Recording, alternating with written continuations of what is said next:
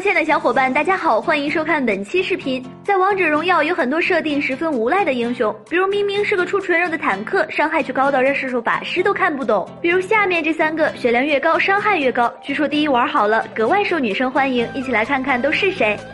三白起，人间兵器白起是让很多后排都惧怕的一个坦克，最大的原因在于他的大招群体嘲讽能够同时控制多个英雄。白起血越多，控制时间越长，他挨打的时候还会触发一技能的反击伤害，而且这个伤害也是跟他的血量成正比的。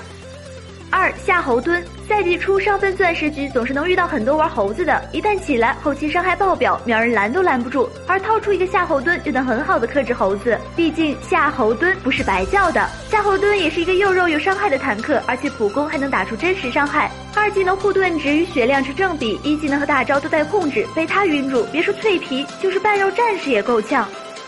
一刘邦，刘邦在当前版本不算热门，却是各个玩法套路中的核心角色，比如养猪流、四一分推流、全图传送流等等。大招开启时机把握的好，不仅队友纷纷给你点赞，就连对面也想加你一起排位。刘邦作为一个带控带护盾的坦克，能够辅助，能够上单，伤害随生命值增加而增加，在关键时刻能完成保人反杀的神逆转，试问怎么会不受欢迎呢？